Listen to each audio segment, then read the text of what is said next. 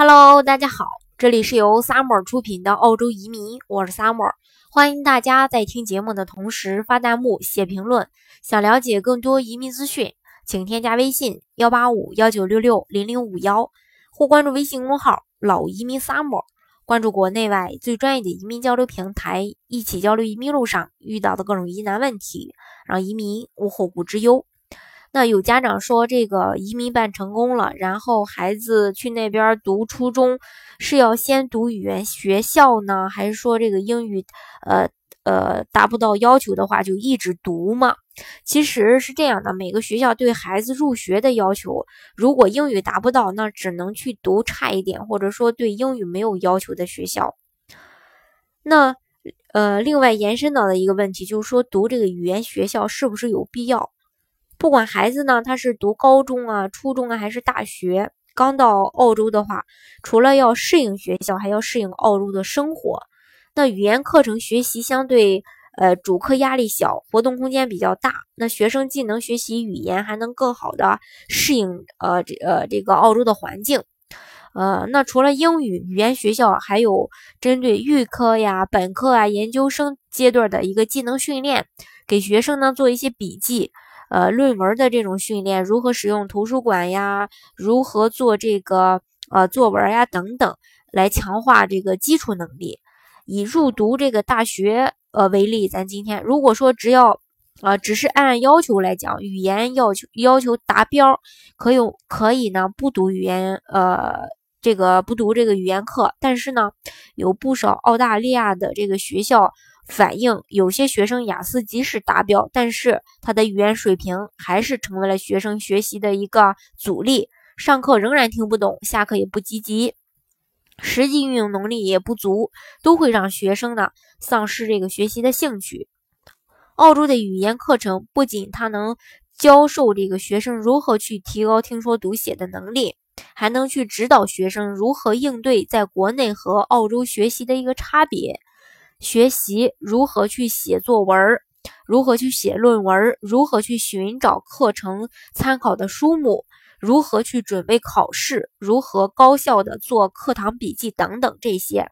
那学生在进入主课堂的学习前，学习要到呃这些有用的技巧以后，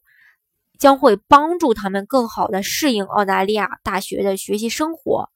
还有一部分家长和学生认为，在中国读语言读这个语言可能会更呃这个省钱，效果也不差，就坚持在国内考够雅思分数后，呃再去这个呃澳大利亚。其实呢，去澳大利亚读语言学校，能够让学生掌握国内雅思备考没有办法获得的一个学习技巧，而且盲目的认为读语言课程的费用贵。也是不正确的，因为语言课程学习的时间长短还是要取决于学生本人的一个语言基础，所以说不能这个一概而论啊，这个要具体情况具体分析。很多家长和学生觉得读语言课程会加长他们上学的时间，其实实际上啊，澳大利亚院校的语言中心提供的课程是很多元化的。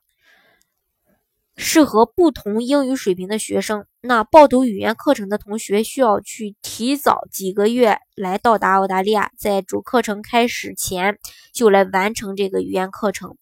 学习语言课程会比较轻松，这个期间可以让学生有充分的时间和精力去适应澳大利亚那边的生活和语言环境。到这个呃主课程开始，那学生就可以更轻松的融入大学的一个呃这个。呃，这种生活，当然，如果说刚才的这种，